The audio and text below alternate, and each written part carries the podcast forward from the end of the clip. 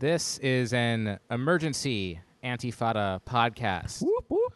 We are uh, we're saying whoop whoop because we're talking about Detroit and the Juggalos who are on a general strike. Yeah, the uh, the. Uh, for many, many years now, the uh, Juggalos have been salting. They've been industrializing. They've been entering into the United Au- Auto Workers Union in order to spread what they call shaggy two dope thought among Yeah. the masses. To take down the evil boss Eminem, who, of course, runs the Faygo factory. Yeah, on the other on the other side of uh, Nine Mile, wherever the fuck that is. Didn't you say that uh, you heard about a sympathy strike over at the Faygo factory? That's right. wow, holy shit! This is They're turned. spraying Faygo all over the bo- all over the, the Pinkerton thugs and the scabs. I tell you, the bosses, they don't know what's coming to them. They're going to be so fucking sticky by the end of this strike. As we all know, communism is the true Shangri-La, and we should be there pretty soon because Yeah, we should. the final battle between the proletariat and the bourgeoisie This is has it. begun. It has. The UAW last night, uh, we were recording this on Monday. Last night at midnight, they put down their uh, the things that they use to make cars, the, the computer hammers and the computer whatever. keyboards. Yeah, they they stop. They refuse to press the button on the robot. We're gonna. This is gonna be like deeply hateful to the workers by accident. No, no, it's not going to be at all. Actually, I just want to say real quick that um, for all your listeners out there, there are very few moments uh, in your life as you live that are as important as this. As Vladimir Lenin once said, there are decades that pass with the importance of a single day, and a single day that imp- passes with the importance of years. This is one of those moments.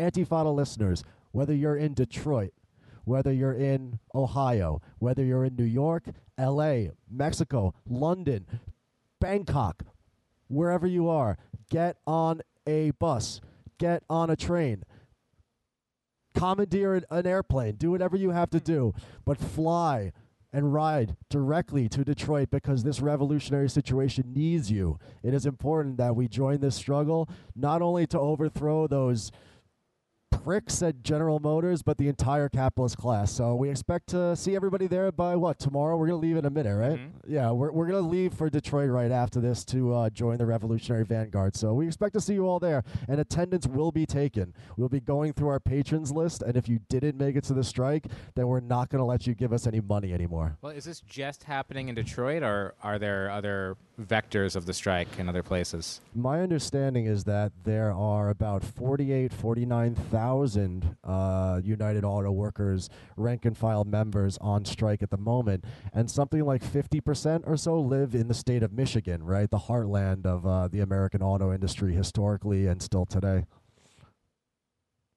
And so, about fifty thousand workers are on strike, uh, and there's also uh, some UAW janitors are also on strike and like a separate uh, dispute, but they're also working together. Yeah, the uh, United Auto Workers is a, is a very interesting union. They um, organize all sorts of folks. Of course, they started in the you know 1930s in auto. That's why they're called the uh, United Auto Workers. Although now that they're branching out into janitorial staff and graduate students and people that work in museums, maybe the United Auto Workers should do what Kentucky Fried Chicken did, and you know they just changed their name to KFC so they wouldn't be you know so pigeonholed into into chicken making. They should just call themselves a UAW, and it could just mean nothing. That that might make a lot of sense. But yeah, Aramark is a uh, contractor that uh, General Motors, who they're striking against, uses to do janitorial services. Apparently, they've been without a contract for a very long time. So. Uh, concurrent with this um, auto workers strike, there is also a janitor strike in all of these factories. But this isn't just. Uh, so it's not just all UAW workers. It's the mostly the auto workers from the UAW, and and and I think like eight thousand janitorial Okay. workers who are also under that union umbrella, but they're part of a different division with a different contract negotiation. So this isn't a nationwide massive strike of the largest union in the country, but it is very significant for the timing of the strike because after the crisis in 2008, GM was about to go out of business. And they ba- there's basically a grand bargain between the the the company, the workers, and the government Thanks, Obama. to have some concessions and keep everything running. The, the state bailed out GM, and the workers bailed out GM. And now GM is recovered, and they're making record profits. Eight billion dollars They're last looking year. good. Yeah. Uh, but they're also closing factories and looking to reduce labor costs. And the CEO made twenty million dollars last year, and they've 20 also million? That seems low. no, that's that's a lot of money. Oh, okay. you dick. mean, for a and he's like, I don't know, For twenty a million. CEO, that seems like nothing. Well, uh, that that, I'm assuming that that doesn't include like stock options and shit. Let's put it this way to put a finer point on it.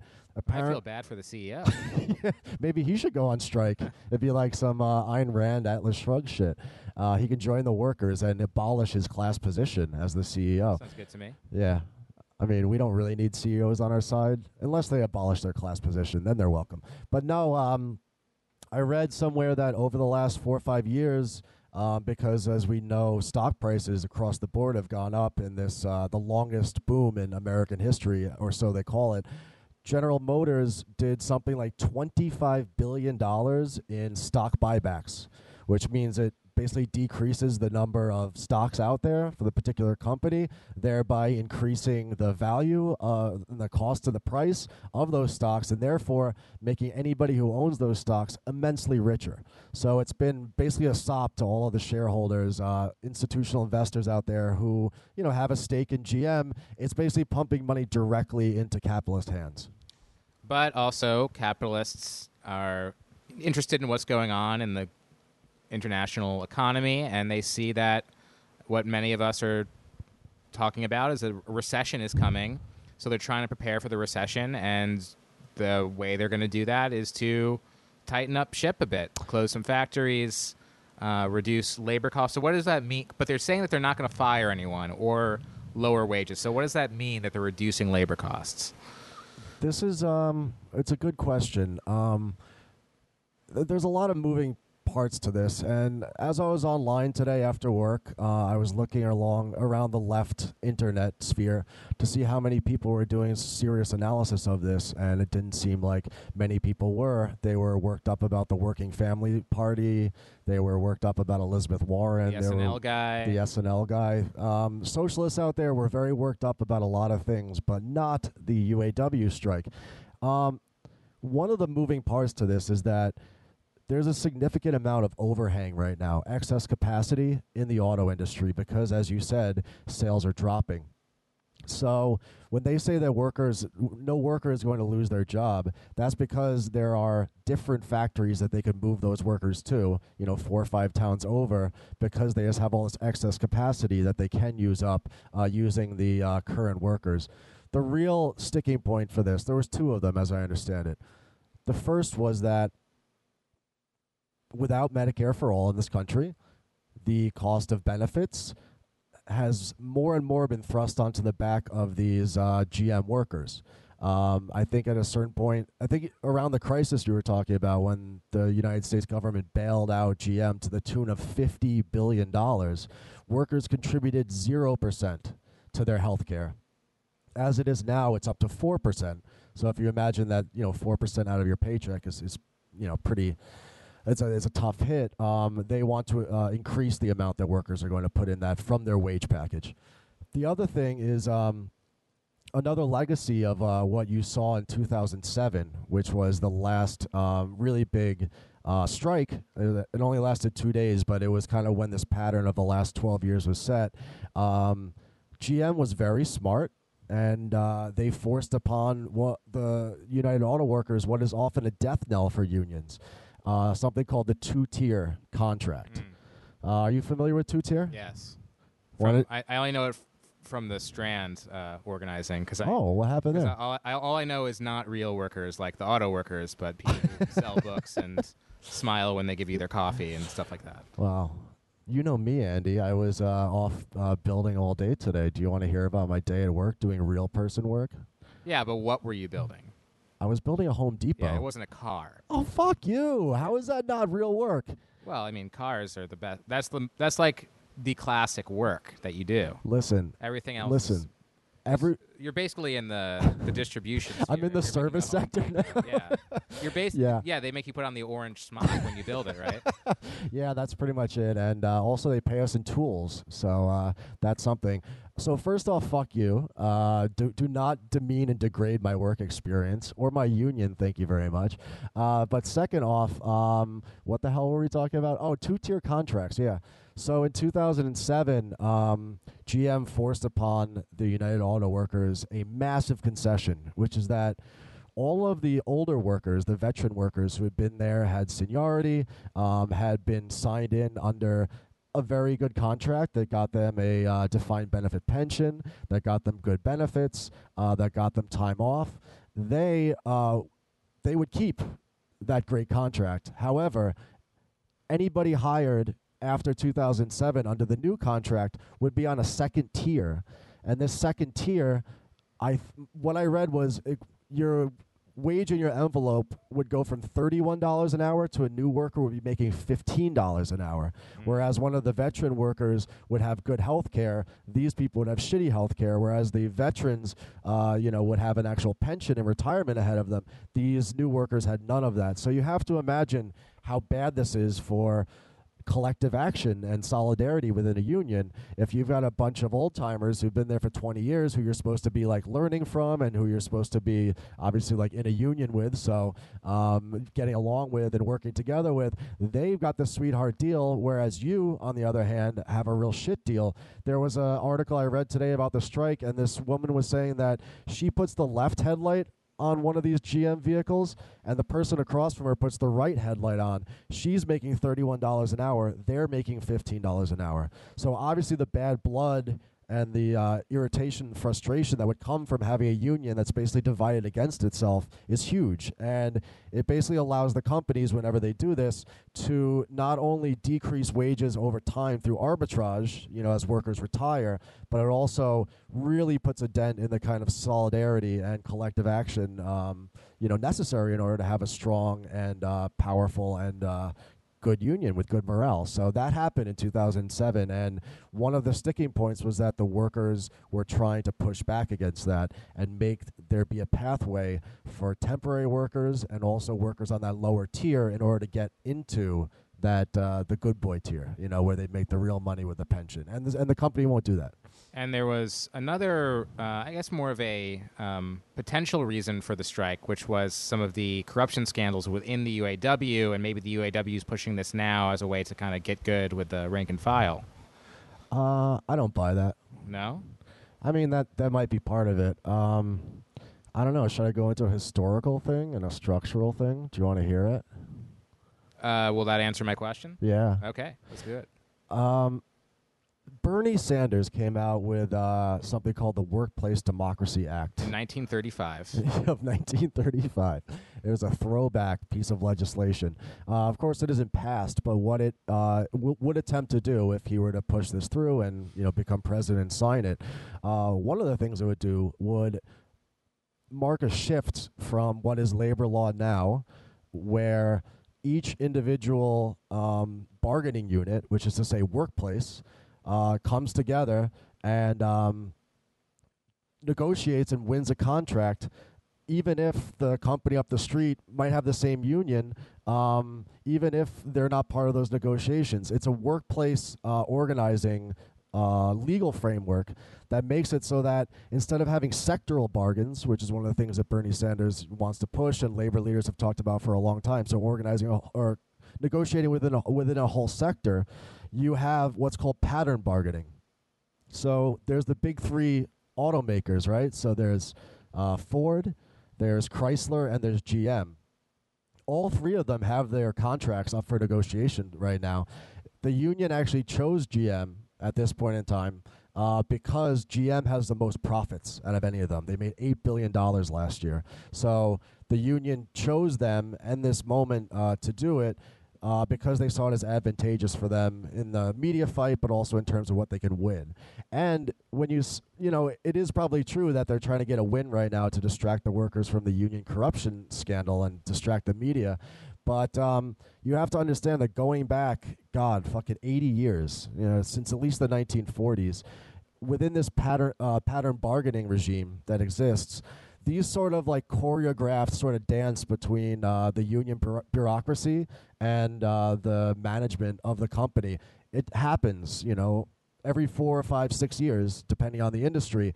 There will be a contract negotiation. One side will threaten the other side negotiations will break down. Sometimes they'll strike, and sometimes they don't. But this is a mature industry, and that's and what's happening now is a very, very common thing that you've seen for, like I said, 80 years at this point in time. So it's all a pantomime. You could say it's a pantomime. so we yeah. should just stop recording right No. now and ignore the No. struggle. Okay. No, no. Um, I think there's. Well, I, I will get into what I think is interesting about this particular strike, but maybe we should go back to some of more of the details of it. Sure. it. Um, what do you got? Well, uh, do you want to talk about the union corruption thing? I don't know about the union corruption thing. I do. Okay. I know the union is crooked and corrupt, and um, because you saw um, Blue Collar and you listened to episode 17 of the Antifada. right. I just assumed that that fictional movie about the '70s is still accurate today. Oh yeah, yeah. yeah. Uh, there are definitely uh, two black guys and a white guy walking around Detroit right now in those googly eyes uh, with the weird like nose on them. And that notebook they accidentally stole has finally come out now in Finally, 2019. yeah, it's like the Q documents. Right. It's like uh, Hillary Clinton's emails. Finally, now they're out. Um, listen to episode 17, The folks. Working Class Goes to Hell Working with Class- Virgil Texas and Matt Chrisman. Matt, Matt Christman. This is a great that was episode. about a year ago. Yeah, it was. That was. Uh, I, I re-listened to that recently. That was some fine work. well Simpler done, everybody. Simpler times. We also talked about that Michael Keaton movie. Gung ho, hell Yeah. yeah, that was Okay. lit. That was so cool. Uh, good times. Yeah, good times. Uh, yeah, very much more uh, blue collar than gung ho. What's going on right now with uh, General Motors and the uh, United Auto Workers? And we watched House Party as well. well, we didn't talk about that on the show. We just watched it. We talked about it a little bit. okay. So what's up with these uh, corrupt union fat cats? A lot of the comments now that you're seeing on social media are talking about uh, greedy union bosses, which, um, of course, is like a right wing or just anti union talking point, right? That the uh, you know the heads of the union, the bureaucracy of the union, uh, they just want your money. You know they don't care about uh, you know your wages or your quality of life or the work rules or whatever. And there's an element of truth to that. But whenever you hear greedy union bosses, you know your first instinct should be to push back and realize that as flawed as unions are, and I hope we get a chance to talk about that. Obviously, uh, the rank and file workers within the UAW don't deserve uh, to take concessions, and they certainly don't deserve to have their leadership be stealing money from their training fund in order to fly around the country, buy fancy champagne, new watches, and cigars um, on their members' dimes, which is what happened over the last Yeah, several years. Taking a train. Uh, Labor Note says UAW President Gary Jones may be distracted because his house and that of former President Dennis Williams were both searched by the FBI on August 28th. Mm-hmm. Jones' top lieutenant before he became president, Vance Pearson, was charged with using union funds for personal luxuries, and it's widely believed that Jones and Williams will be next. Pearson was the sixth UAW official to be recently charged or convicted of graft. Graft. That's a Um, word you don't hear too and then often they these quote days. a, uh, a UAW worker uh, named uh, Crawford. I don't see the first name here. Uh, who says, Yes, the UAW is corrupt. It's disgusting beyond belief, but this is not about them. It's about us. We can and will clean house, but we have a more immediate fight on our hands right now, which is rallying the troops against GM. that worker I think has the right attitude, right? Obviously, it's uh, you know everyone's out on the picket lines right now, and yeah, I mean, I guess it's something they can they can deal with later. Um, the union corruption thing, uh, very quickly, um, points to I think a, a real dynamic, you know, an institutional dynamic within organized labor such as it exists. In addition to those union leaders, uh, the president, the vice president, and the treasurer, I believe, um, who were uh, raided and recently were indicted for stealing tons and tons of uh, funds from the UAW. It wasn't just them. Uh, if you dig a little deeper into the story, you also find out that three GM executives had also been caught up in the same investigation and been indicted, and one of them is serving a 15 month jail sentence. Now, that makes the story a little bit more interesting, right? Because it takes two to tango in this case. Uh, the union, the corrupt union leaders were hanging out with the labor management executives that they were negotiating with, and they all got caught in stealing the money. So, what does that say to you? Um, I've mentioned before on the show the kind of structural dynamic that takes place where when a union member rises into leadership, they become more and more divorced from the rank and file. You have to imagine that these guys caught up in graft, they were not sitting down. They weren't down on the line with the rest of the workers, right? They weren't welding. Uh, they weren't the janitorial guys, you know. They weren't kind of uh, hanging around the rank and file all the time. As the months and years of their presidency or their uh, went on, they would spend more and more time with General Motors executives and staff. And when the CEO of GM's making $20 million, right, these union greedy union bosses start to see them as their peers and not as the workers themselves. And because so much money comes in and out of, out of unions, it's an opportunity. There's many opportunities for people to steal uh, from that. But I think the important thing to note is that in their minds, it seems like they can justify that because they consider the CEO with the golf clubs and the uh, and the Porsche to be more their sort of peer on their level than they do the actual person working down on the line. And that's a reflection, I think, of this separation between the leadership slash bureaucracy of the unions and the mass of the rank and file. Because again, you know, if the if the leadership negotiates a, a ten or twenty percent wage concession, it's not going to hit in their paychecks. They're not going to get hit by it. It's going to be the rank and file on the line that loses that every single week, day in and day out. And that while the union continues to go on, and while they continue to get their, you know, union cars and the paychecks and all the benefits and all that shit. So that's a long way of arguing of answering your question. I think. Mm-hmm. You're like I wasn't paying attention for half of that. Well, I was looking at uh, a little bit more of this article about the two-tiered system. Yeah. I, I, noticed that uh, Chrysler workers voted no against the two-tier system, and GM skilled trade workers voted no against the two-tier system, but production workers voted yes by 58%. So to, to what extent is the strike now about uh, reversing that that vote?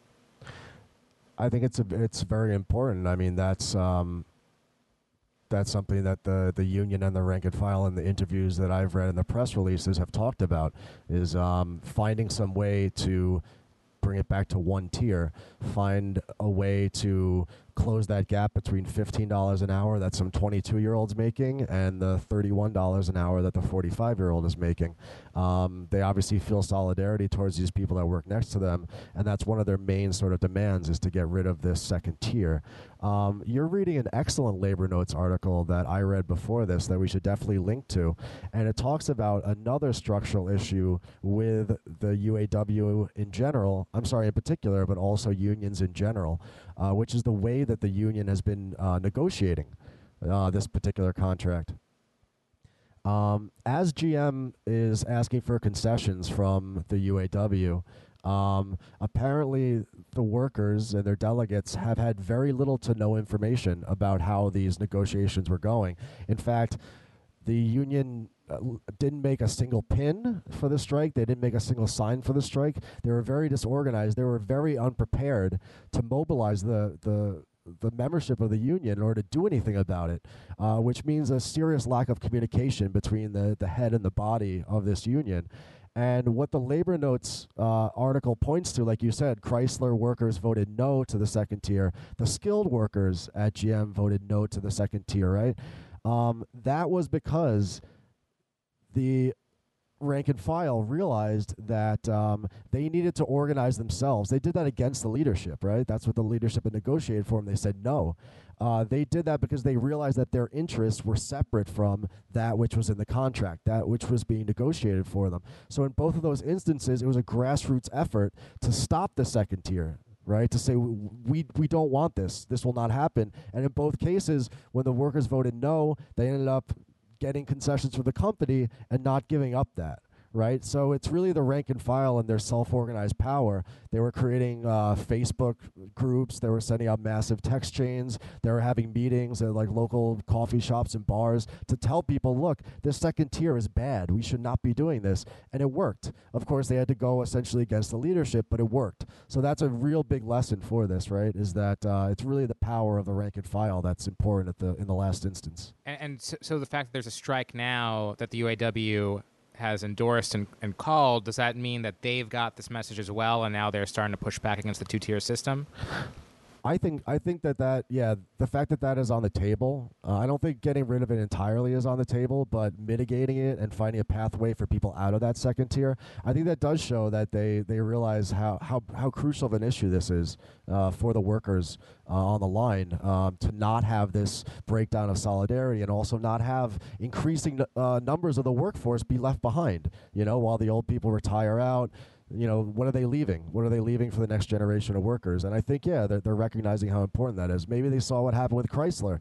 Maybe they saw what happened with the skilled workers, you know, last time, and they realized how important this issue is. Yeah, the cigars are not going to be as affordable if the union Right. dues that they collect go down. That's right, yeah. That's just economics, folks. E- Mhm. Econ 101, union dues to cigars. You've heard of uh, 10 yards of linen equals 10 yards of, 10 yards of linen. One cigar equals two union dues. You heard it here first. In these smoky uh, cigar smoke filled rooms, boardrooms where the uh, the union fat cats and the GM fat cats are meeting, uh, they're they're trying to strike some some deal where the company can still come out on top. The company can be viable, um, and the worker, and you know, something works out between labor and capital where everything continues to function smoothly despite these massive profits and despite the coming repression. But the workers, the rank and file, have a right to vote on these contracts. And they voted no. And they also have the ability, if the UAW gives them these unfair deals or sabotages them in some way, to have a wildcat strike. And there has been some speculation that the militancy and anger amongst the rank and file against the union leadership may be leading to that sort of situation. I would, I mean, I That's would kind love of what we always say. I would love to see it. Yeah, we say that all the time. Yeah, um, there, the the two three things that have been exciting just in the last day, and the situation might change by the time this is out, or but by the time you're listening to this at home, but um, the Teamsters who actually move the vehicles from the factories off to the dealerships or the distribution hubs or whatever are respecting the picket line. Mm. So this is their way of actually kind of doing a secondary boycott, right, or a sympathy strike. Is that they are. Uh, they have the right to not pass a, a, a picket line. So that means the vehicles which uh, General Motors has been warehousing in anticipation of this strike, as of right now, are not making it out to the dealerships. Nice, that's very nice. powerful. So the Teamsters supporting uh, the UAW, classic. But that's kind of messed up because working class people need to go and buy a car every week. How are they going to buy a car if the dealerships are empty? Uh, well, it's funny you say that because um, I read some dumb, dumb fucking like CS, CSNBC uh, article this morning or MSNBC, whatever the fuck that business channel is. CSNBC is a good combo of just that that style of bullshit. Yeah, it's that it's that style of bullshit. Um, where they were like, the average uh, car company has a 60, 60 day uh, supply of cars, uh, you know, in case something should happen. But GM has seventy seven days. You know, they're very fortunate in that instance. No, they're not fortunate. They recognized that the union was going to strike them and not one of their competitors, and they did what companies often do when they know a strike is coming: is they stockpile materials. So the company has a seventy seven day buffer, right? Even if like working class people need a new Eldorado or whatever, right? They've got 77 days of those shitty cars in order to sell, and that's a way for them to continue to make profits while the workers are on strike. Mhm. The other thing that was exciting that happened was um, the janitor strike that we talked about earlier. I mean, that's really cool, right? So the UAW as an industrial union organizes people within that industry no matter what they do, right? Those skilled workers we were talking about who are probably welders or, you know, run some really fancy machines, they are under the same negotiating, the same contract as uh, workers who simply turn a screw, you know, on an assembly line all day, install Screw a, turners. Screw turners, yeah, you know, It- we- they do not have an individual screw turners union, Uh-huh. right? They are all under under one uh, umbrella. But it's really cool to see the uh, again janitorial workers who probably make way less and their life chances aren't as great. Uh, to see them uh, standing in solidarity with the others, and then the last cool thing that happened, not quite a wildcat strike, but it shows some serious workers militancy, and it is also, I believe, against the law. Is uh, early this morning.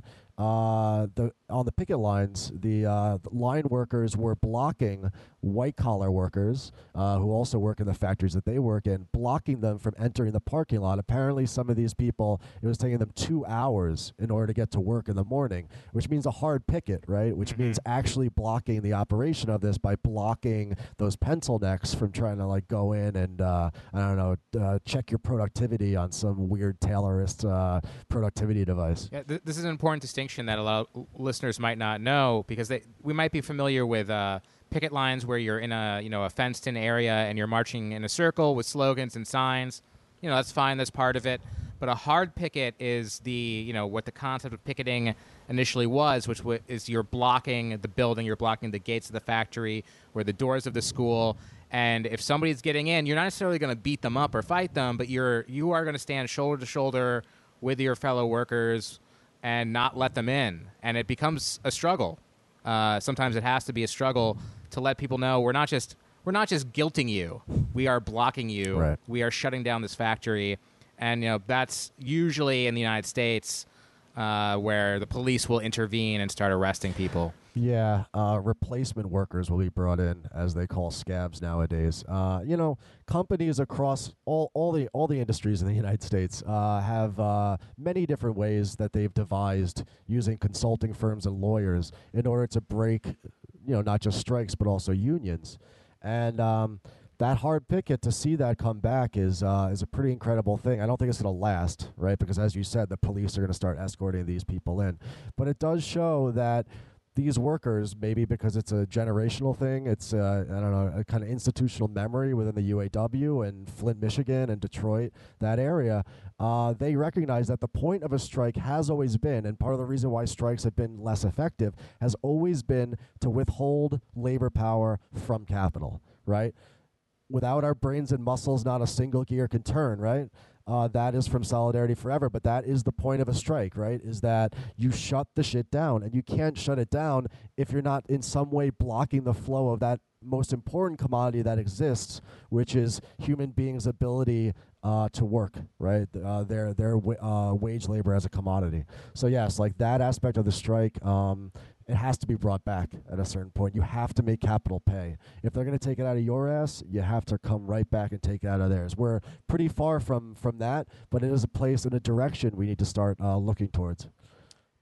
And you know, neither of us are in Detroit yet. We'll be there in a, Yeah. a matter of moments. We're, but, the the uh, bus the, the the bus leaves in like a half Right. hour, so yeah. Uh, but uh, it, do you get the sense that there's a, uh, you know, with the political crisis that we have in the United States, despite the economy doing well, but the, the this recession coming and these sort of apocalyptic atmosphere of the country today, do you get a sense that there's a larger uh, uh, uh, desperation amongst workers that might push them to take some more risks, or do you think that this is going to be kind of the way we've seen strikes unfold over the last 20 years? I mean that's uh, that's the million dollar question. Um, The $20 million question. Twenty million dollar. You become CEO if you answer that correctly. I'm going to be the CEO of GM if all goes well in this episode.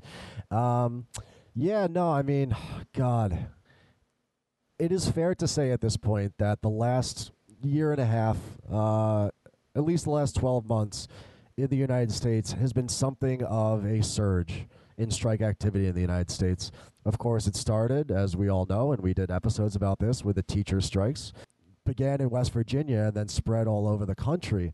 You also saw uh, in the last year hotel workers uh, in various different chains uh, have almost nationwide strikes, you know, all over the country. This was four or five months ago. And of course, early in the summer, I believe it was, you saw um, stop and shop workers all throughout New England go on strike. It became just stop. Just stop. well, that's the other thing about a strike, right? You can stop people from shopping. Mm. You know, stop and shop, um, stop from shop.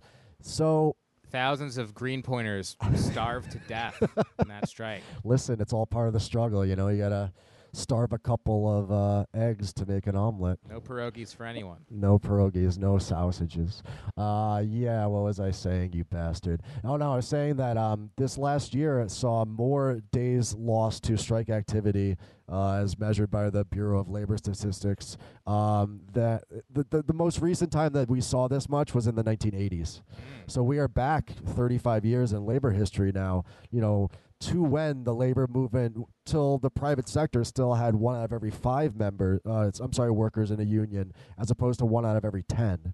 So with that said, the UAW workers um, are part of this wave, and I have to imagine that they they feel that wave. They're obviously aware of many of them are aware of what's happening around the country. And you talk about this desperation and this anxiety. I mean, that is just all over our politics and our culture right now, right? I'm nobody, you know, even uh, even somebody on, on the line in, uh, you know, in Flint, Michigan, whose um, eyes have been burnt by slag from welding, or uh, you know, their ears blown out from, uh, I don't know, uh, using the hair dryer too long at home. Even Even they're tweeting. From tweeting. yeah.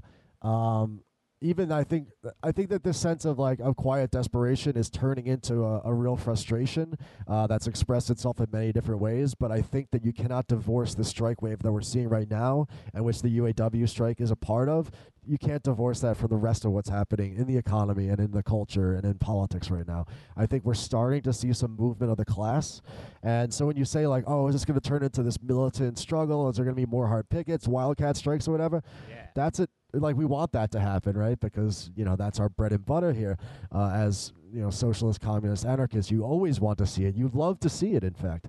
Um, but i think the more interesting question is how does this little blip right now turn into something more than that? And uh, this wave sort of crest and that might take f- 5 10 15 years right in order to regain even the militancy of the We want it now. 1970s can't have it now you can't have it now, unless uh, unless that joke about like the People's Revolution starting and uh, this strike was correct, and all our super soldiers go down to Michigan, they occupy and take over the Faygo factory, spike all the Faygo with LSD, spread it to all the workers, and then they just really fucking wild out, and then the rev happens. I mean, it's possible, but you you might have to wait. You might have to wait.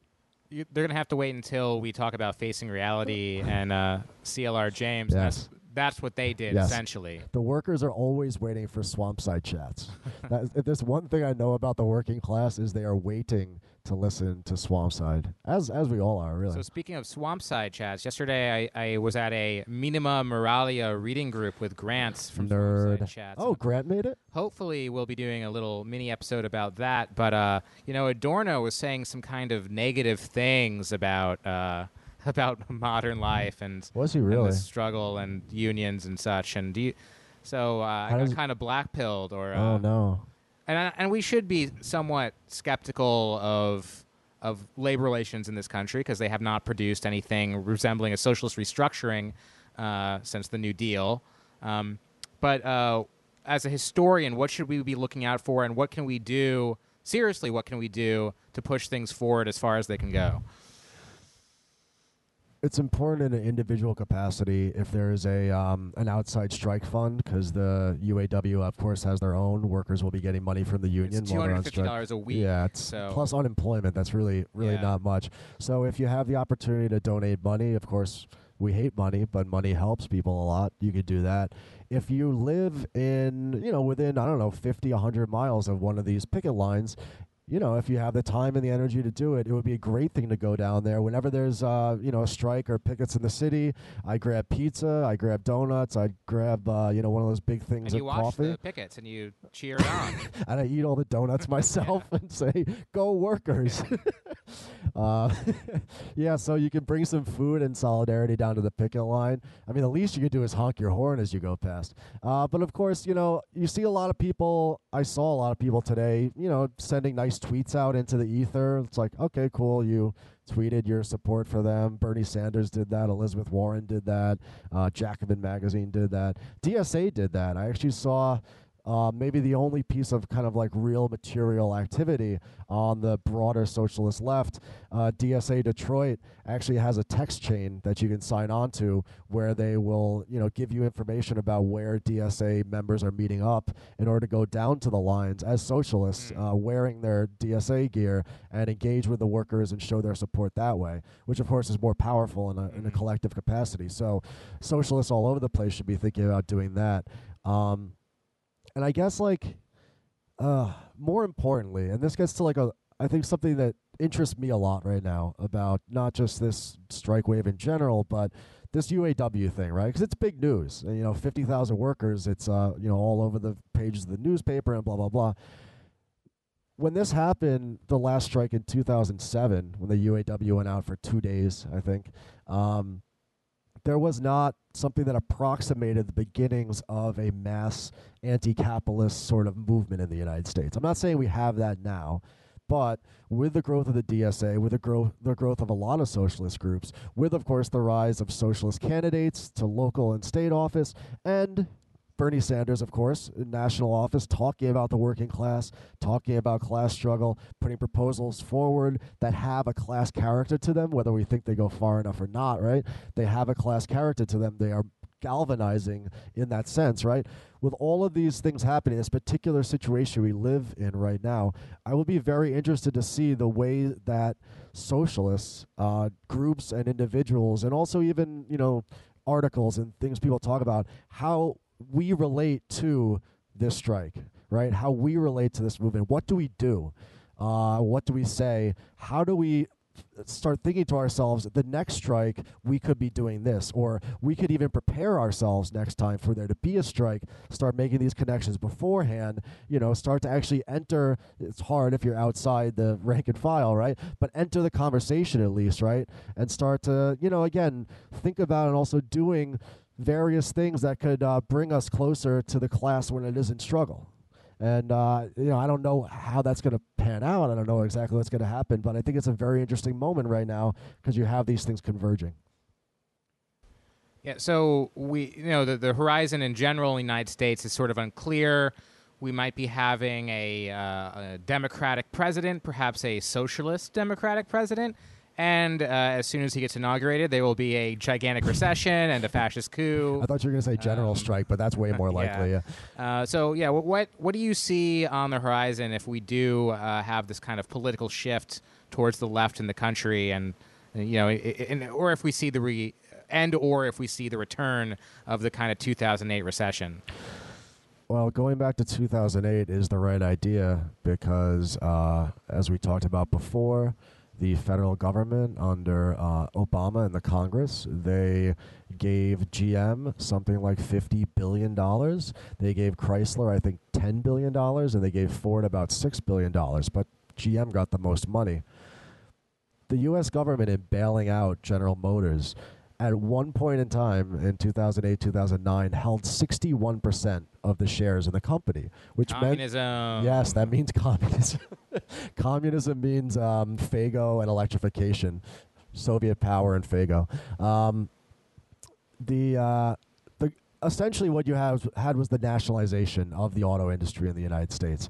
Of course, it happens under that milquetoast professorial uber lib Barack Hussein Obama, who did absolutely nothing with it, except I guess he did something like kind of. It's fine, it's okay. He like forced them to increase their fuel standards and forced them to like do more electric cars. Like that's fine. That's like the most liberal thing in the world, right? Like we nationalize the auto industry and make sure your fuel efficiency's twice as good in 10 years. And that's The audacity of hope. right. Um, the uh, when the when the government when when Barack Obama did that, right? You have to understand that this um, five hundred billion dollar a year industry was in the hands of again the state. Any number of things could have been done. Uh, what the Obama administration did was those things I just talked about, but they also basically like guaranteed the workers' pensions uh, and their their health insurance for you know the future, right? But they also essentially said to the UAW workers like, you're going to take a hit for this. Uh, tens of thousands laid off. You had tons of factories closed in the United States, all this excess capacity from when GM, Ford, and Chrysler were building a ton of like Hummers and other sort of SUVs as gas prices went over $3 an hour. Remember that right before the recession? All this excess capacity. And, um, you know, a million things could have been done um, if you had a Bernie Sanders presidency, and this is interesting, right? Uh, you need not just Bernie Sanders to be president, but you would also, I think, need what would the only thing that would make a Bernie Sanders presidency uh, useful and effective, which would be uh, a mass militant uh, rising labor movement, right? Um, you could do any number of things in that instance, right? If 2008 were to happen again, you could, um, you know, put workers on the board of directors, right? The UAW, similar to what happens in Germany and Japan and elsewhere, the UAW could sit on the board of directors as like one third of the leadership of GM and make decisions alongside capital. Right? I mean, that's kind of corporatist and weird when we think about it as like communist, but like that would have a huge effect on the way that the auto industry ran. Um, you could imagine in the farthest, farthest reaches, maybe this is more Corbyn than Bernie Sanders, right? But like turning it into a workers' cooperative? Mhm. like actually like worker managed and directed industry, right? I mean, it sounds insane, but you could turn it into a co op essentially. Um, you could um, liquidate capital, uh, guillotine the CEOs, and uh, make uh, Michael Moore the leaders of the uh, Detroit Soviet Republic, and uh, Bernie Sanders could invite him to the White House to have Michael Moore cut his own head off. You know, Bernie Sanders would be like, "Come down to the White House.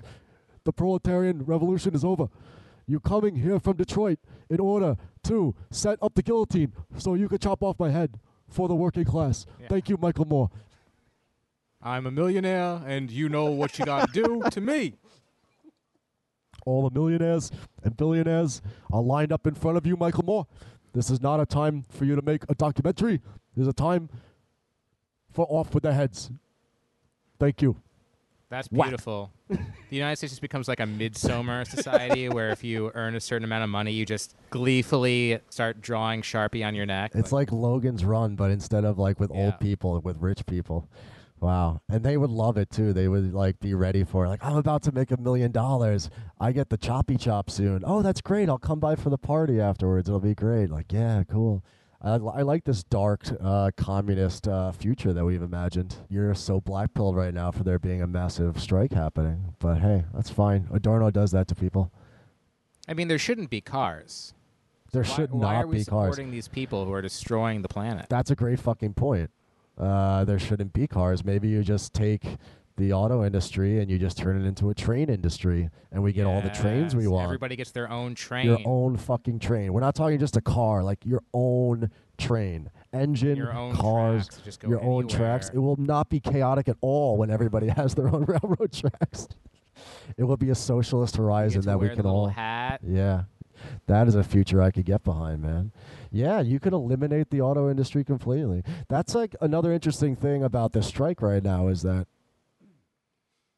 I mean it's it's a positive thing and actually thanks Obama. We can thank him for what happened 12 years ago in some weird small Yeah, way. Say thanks, Obama, but sincerely, not double sarcastically like people normally say it. Thank you, Obama, sir. Hey, Thank you. Obama. Thanks.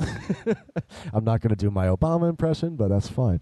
Uh, yeah, no, uh, the electric cars thing, like apparently the other side of GM having uh, $8 billion in profits last year is that they're about to face their largest fixed capital investment of the history of the auto industry because more and more these companies are looking towards electric vehicles, you know, getting off of the gas powered engine, um, which is good. You know, that's a positive thing. That's fine. It's not the same as abolishing cars, but like, I feel like we need to do that if we're going to save the climate, right? but what about the lithium in Chile? Uh, we're going to have to mine asteroids for that. You should talk to Ah, Aaron right, Bastani. right. He's got some plans. Go up there into space and get some asteroids. Well, I heard on uh, Pod Damn America interviewed I don't remember her name, Thea something. I'll put it in the show notes. Yeah. Um, but she claims that you can get those lithium from places where like nobody lives and it's cool. There's Is, like is that true? there's like lithium that's just lying around that you can just like go grab. Why is it worth so much money if it's just sitting I there on know, on the floor? Huh. You know, lithium is also good for bipolar. If Yes. bipolar, you can chomp on some lithium. Very relaxing. Folks at home, if you're anxious right now listening to this podcast as we talk about strikes, open up your phone. Get a hammer or a screwdriver, whatever you need. Crack open your phone, take that little battery, and just put it under your tongue like a little wafer. And I guarantee you, within 10 minutes, something will happen. And try to make a car battery out of weed. After you've made a car battery out of weed, please send the directions for this new invention to antiphonamindset at gmail.com, and we will totally not steal that idea and make $20 million from it. I mean, the way people talk about CBD, it's it's like perpetual motion can't be too far behind. I like how like we just have half half of the like the active ingredients in weed. They just separated them now, and it's like the best thing of all time. It's like we already had this big big CBD. Israel. Oh, is that really true? Yeah. Yeah. Wow. So uh, if we really did BDS, we could not get high That's on right. CBD anymore. right. How would we podcast if we didn't take CBD? I'm not on CBD right now. Are you? I'm not, no, but I love to podcast on CBD. Yeah. I mean, you've got you're charging two Juuls right now on your laptop. They are both. I assumed one of them was going to be CBD. No, they are both uh, nicotine and oil, and that's not even the type that uh, makes your lungs turn into popcorn and uh, your throat burn until you die, like happened in the news recently. Okay, so failing this uh, self-decapitation of yeah. the American elites, failing that, what can we do to move to the next stage? How do we push the legal confines that's keeping capital and labor so symbiotic? Um, that symbiosis really started to break down in the 70s and 80s. Again, go back to the episode we did with Matt and Virgil on that, uh, talking about that crisis and what it meant for organized labor. Um, capital started to become uh, more parasitic off the host, which of course is the working class at that point in time. But you're right. Uh, within the legal framework as it exists right now of labor law in the United States and institutions of labor such as they exist, um, there is a sort of stasis, you know, there is a sort of way that organized labor and big capital, you know, can get along. Maybe there's a strike of 50,000 workers every four years or so, right? But it is fundamentally not a threat to the system whatsoever. It's great for those 50,000 people, of course, and their families who are, uh, you know, getting more from their bosses and uh, hopefully more out of life from that. Of course, we want all working class people to get more money from their bosses and better benefits and all that stuff. But fundamentally, the labor regime as it exists in the United States, as it has for, for I don't know, 50, 60, 70 years at this point in time, is a dead end. It is a cul-de-sac uh, for all you anti-capitalist uh, militants out there. And all you suburbanites who live in cul-de-sacs, you know what those are like. Horrible. Cul- Cul-de-sacs are horrible. Get out of the cul-de-sac is the point, right? Just get on a road that goes all the way to another road. Better yet, get on a train. Yes. Get on a train powered by weed. Get on the weed train, all right? The Choom train. The Choom train. What is the Choom train? Choom Choom. yes. The Choom train is all the militants out there recognizing that these labor laws, such as they exist, that allow the UAW to exist, right? That allows GM, you know, to uh, essentially use the union as a way, as a broker for the labor power of these workers, right?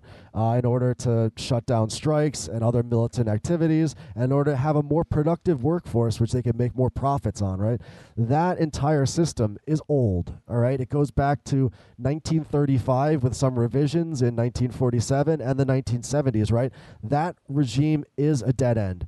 We know this because in the 50s, one third of the private sector workers were in unions, and now, what is it, one tenth? All right, if we're lucky, one tenth are in unions. So even by its own, you know, by its own logic, the system is failing the working class broadly. Right? It's only assholes like me oh, and those people in Flint that have unions. You know? Huh? The system's owning itself by its own logic. It is owned by its It own logic. doesn't know how bad it looks right now. there's a whole body of law, and uh, there are many institutions, labor relations institutions that exist right now as a sort of perpetual motion machine for the continuation of the National Labor Relations Act and uh, the Taft Hartley Act after it, right? But these really are dead ends. And the only way and I'm not saying this because I'm a fucking ultra, although I kind of am. I'm not saying this to be edgy. And I'm certainly not saying this to be utopian or provocative. Literally, literally, the only way that things have ever gotten better, that the system has ever been changed for the positive for the American working class or the European working class or the Asian or African or even Australian working class, right, is the militant self organization and self activity of the working class what was what was the motor? What was that engine that drove the struggles of the 1930s? It was a militant, organized working class, ready, prepared, and willing to break the law, to go up against the law such as that existed in the 1930s and say, no, we are going to have hard pickets. We are going to have solidarity strikes. We are going to have general strikes. We don't give a damn about these structures that you set up. We are going to organize for our lives and we're going to fucking win. They did that and they forced the US government to basically accept the fait accompli, which is that workers' power had organized tons of industries in the United States and changed the political economy of this country, right? Created stability in unions like the UAW, right? Where workers went from being laid off half the year to working overtime the you know the other half of the year to a job where for two generations, from the 1930s all the way up to the 1970s, 1980s, you could get a job at a GM, Ford, or Chrysler factory under United Auto Workers contract, and you would work there for 25, 30 years, and you would retire, and you knew that you did not have to worry about that for the rest of your life. You would have good benefits, you would have a good wage, be able to send your kids off to college if that's what you want, be able to have a car or two, right? You could have that American dream. Now, the problem, right? It's similar to that Jefferson quote where uh, the uh, the tree of liberty needs to be watered with the blood of uh, working class militants, right? That's what Jefferson said. The problem is that when this labor regiment uh, was created by that militancy of the working class. It only took capital 50 years in order to break that. And once capital was was able to figure out, business was able to figure out figure out how to break the unions through replacement workers, through legal means, right? Um, it was open season, and now we're fucking almost as far back from the height of organized labor in this country, right? As we are from when it began, right? If you're talking fucking the 1940s, uh, 30s, you know, all the way till now, we've been losing for a lot longer than we've been winning. All right. So I'm not being ultra and I'm not being utopian. We have to see, if we're going to see the working class of this country literally survive, literally survive under these abject, horrific circumstances, you're going to have to start seeing the working class of this country looking um, at the unorganized worker next to them as the worker next to them on the line as an ally, right? Instead of uh, an enemy. They're going to have to see undocumented workers and migrants as allies and not as enemies. They're going to have to understand that their class position means that they're going to have to organize with people in their workplace and across industries and workplaces in order to make a better life for themselves they won't be doing it necessarily because they're socialists or because they're communists, because they're anarchists. They will be doing it because always the slumbering giant of the US working class it always comes back awake and it always changes the rules of the game. We saw this in the 1970s with a massive wildcat strike wave that gave workers in the federal government the right to strike for the first time because again they made it a fait accompli. They made it so that they had to pass the laws to ratify what the working class had done already, right? So over the next 5, 10, 15, 20 years, right? You are not going to lead some massive workers upsurge, right? You out there, we over here, right, are going to be little players in this larger sort of battlefield right now as capitalism continues to decay as politics continue to get wacky and as climate change makes it so that if we don't have a green socialist transition in the next 20 years, we're all fucking dead. We will all be part of that and recognize that it is only through that self organization, right? And through that uh, self activity of the working class that we can come up against these arcane and useless laws. And if we're lucky, or not even if we're lucky. If we're not lucky, we'll get a better labor regiment that exists uh, than exists now, right? But if we're really, really lucky, we might actually be able to end this fucking thing. We might be able to get out of this endless loop, right, of worker activity into capitalist attack, worker activity into capitalist attack, right? We may be actually finally finally able to break free from this, and this is the future that we should be looking for. To engage in these movements, to engage with the rest of the working class, to engage in strikes, to educate ourselves and to understand that this sort of economic activity, these sort of collective actions on the part of the working class are the only thing that's ever changed society. So yes, vote for Bernie Sanders. That's great. You know, do that. I'm going to vote for him in the primary here in New York, even though I hate fucking electoral politics, right? But understand that Bernie Sanders can't be anything without a mass, mobilized, and militant working class of which you are a part, unless you are the CEO of General Motors, in which case, off with your head. I think uh, the CEO of General Motors actually recently died. How? Uh, well, you know, old age. Uh, his name is uh, Ric Ocasek. I see what you did there.